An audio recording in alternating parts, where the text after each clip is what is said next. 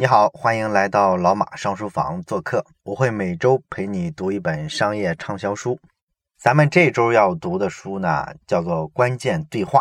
从名字咱就能看出来，这是一本跟对话呀、沟通啊、交流啊有关的这么一本书。那么这本书呢，名气是非常大的。它是由四个美国人写成的。这四个美国人呢，有的是学者啊，有的是专门干培训的，还有干咨询的。总的来说吧，他们的这个所在的领域啊、背景啊，都跟沟通对话这事儿有一些关系，所以呢，就形成了这么一本畅销书。实际上呢，关于这个话题呢，咱们在老马上书房的第一季的时候，咱们讲过一本书，叫做《非暴力沟通》。那本书里呢，其实讲的也是这一类的主题。那么这两本书有啥区别呢？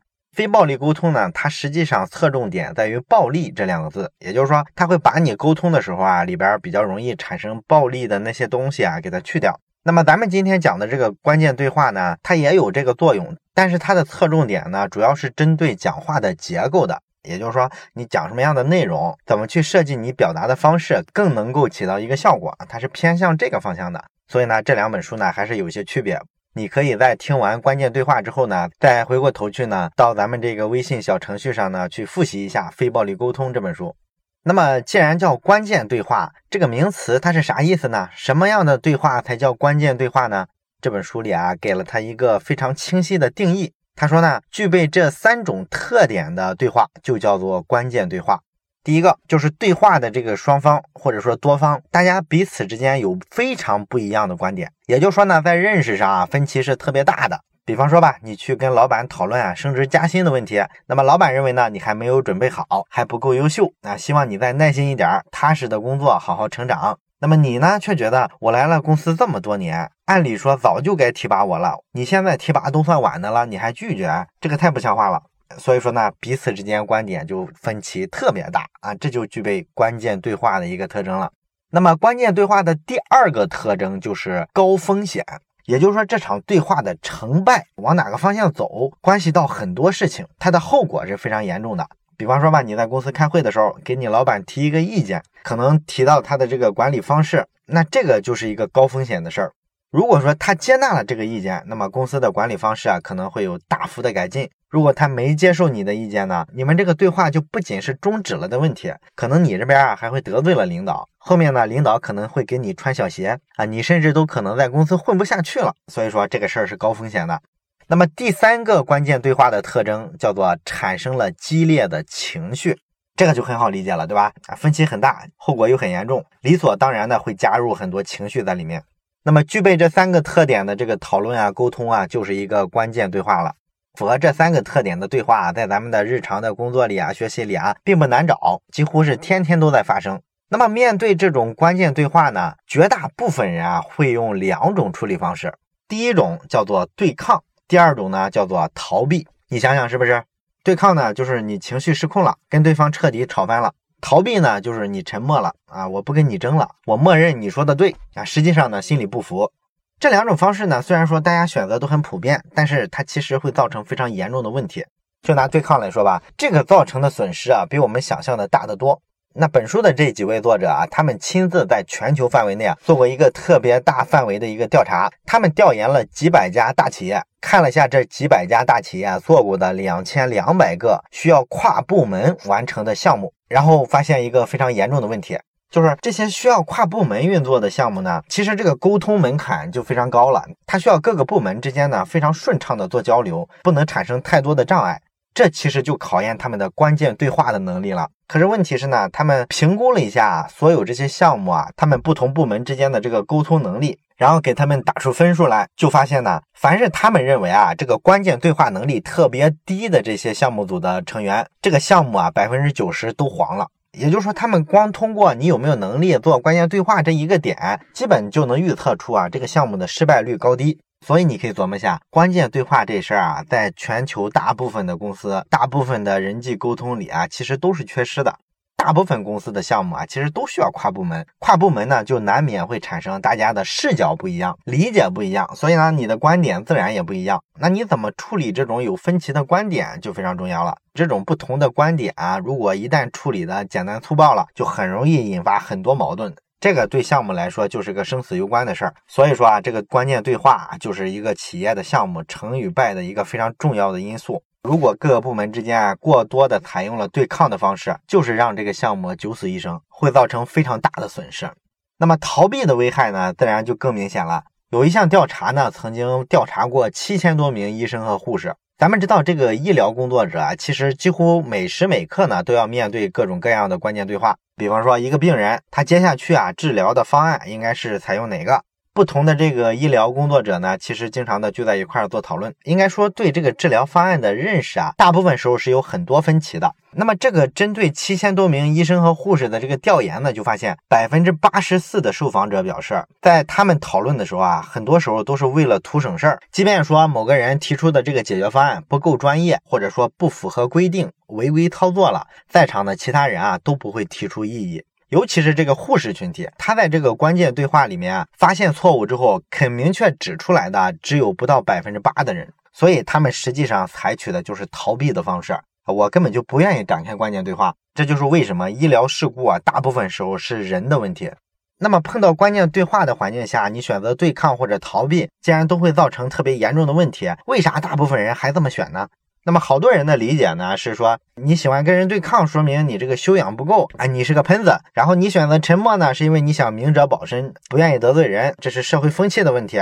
但是实际上呢，不管你选择对抗啊，还是选择逃避啊。这事儿的高度比咱们想象的要大得多，什么意思呢？就是你这两种选择啊，其实跟生理反应是一样的，是刻在骨子里的东西。不管你是一个精英啊，还是说你是一个社会底层的人，其实面对这种特别有分歧的沟通场景的时候啊，都会本能的选择这两个方向。哎，为什么会这样呢？这其实还是一个进化心理学上的道理。因为咱们这个现代人啊，在自己的看法被别人质疑了之后，会有这个对抗或者是逃避的反应。实际上是模拟的什么呢？模拟的我们的祖先在原始的环境下面对危险的时候的一个反应。因为咱们的祖先呢，在上百万年前的时候，面对危险的时候就已经形成了这种反应机制。我们看到狮子来了，老虎来了，那么第一反应肯定是逃跑，或者说跑不了了就跟他暴力对抗。我们只有这两种反应，有这两种反应，你才能生存的几率更大嘛，对吧？所以呢，当我们在现代社会，我们虽然说遇不到狮子了，遇不到老虎了，但是我们会跟人发生争执。一旦争执的时候，我们体内的这个原始反应啊就被激活了，会以为我们遇到了危险，所以我们体内的这个生理反应呢，就跟遇到了狮子、老虎是差不多的。肾上腺素之类的这种激素，它的水平呢会大幅的飙升，然后血液呢流动的速度会加速，血压会升高，这个反应就是这么来的。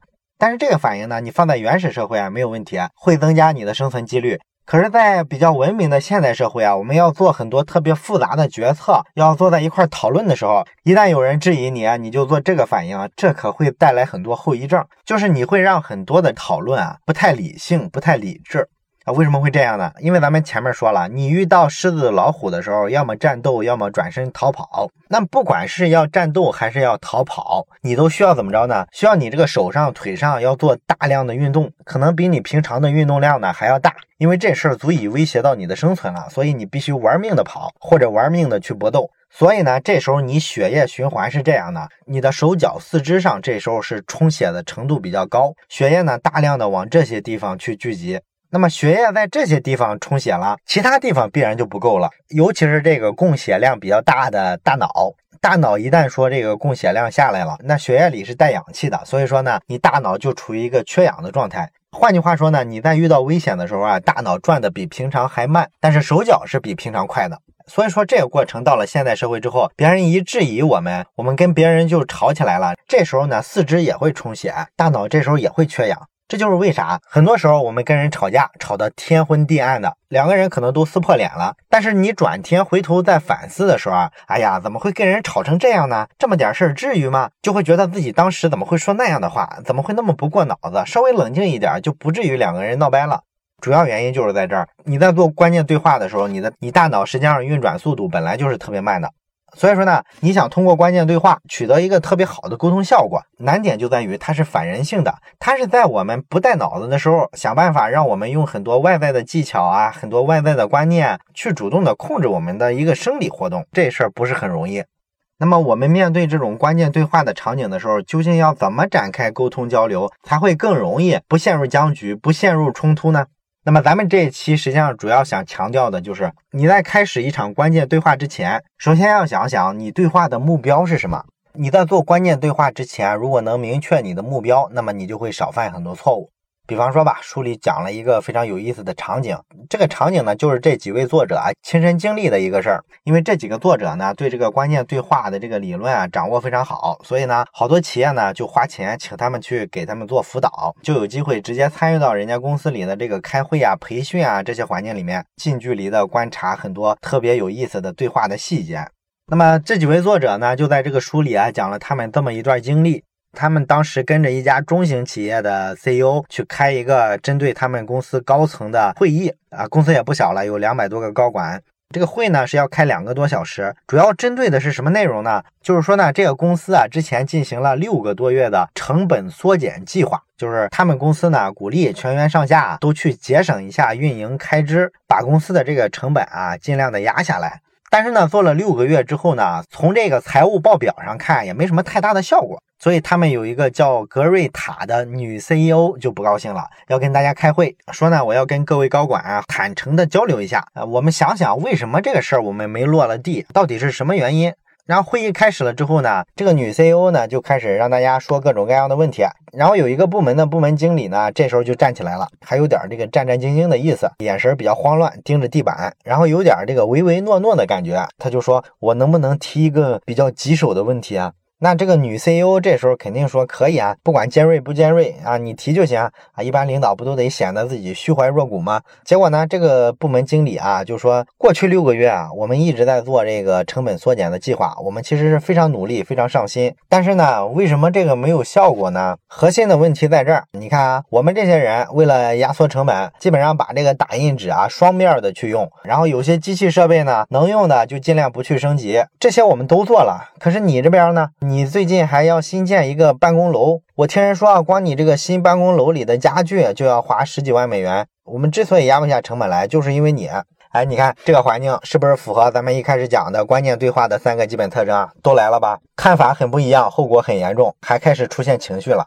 所以这事儿你想想，假如你是这个 CEO，这时候你该怎么展开这场对话呢？毕竟你的下属啊公开质疑你了，说你是个假把式，严以律人，宽以律己。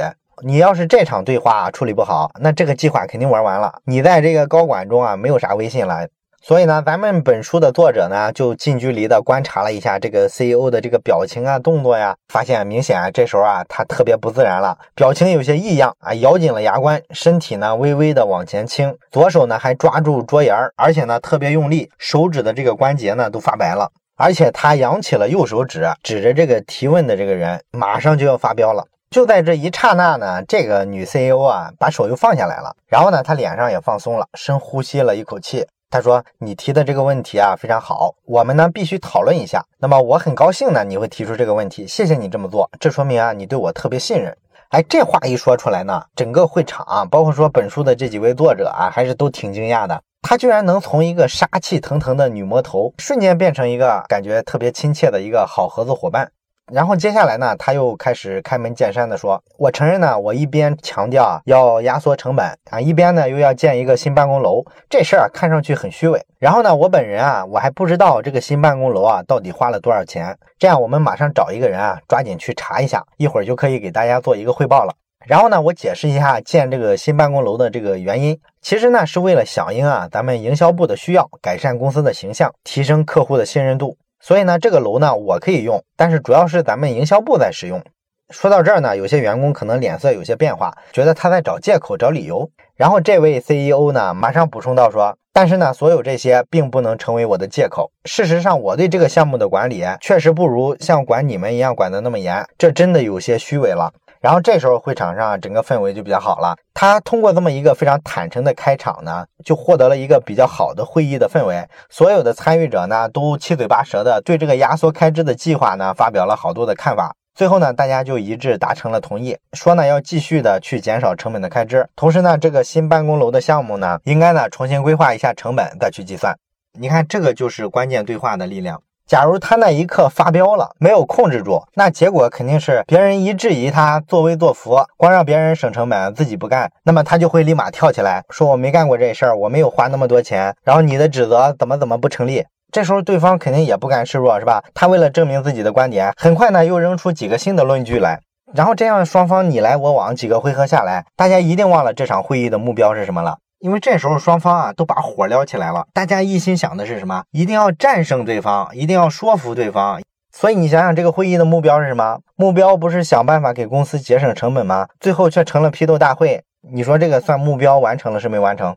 所以说，解决关键对话一定不能啊，老是用些辩论技巧，老想着自己的理由啊，是不是能找得更充分，在言语上呢占一些便宜，让对方哑口无言。当你试图去用辩论技巧去说赢对方的时候，这个关键对话你基本上就算失败了，就终结了，因为对话的目标被你抛到十万八千里外了。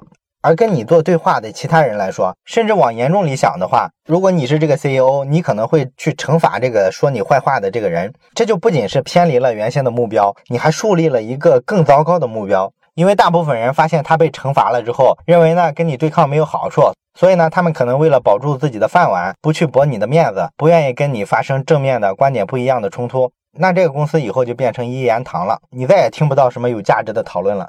所以说呢，咱们正反两个可能出现的结果啊，一对比，你就知道在关键对话出现的那一刹那，第一步的反应是往哪个方向有多么的重要。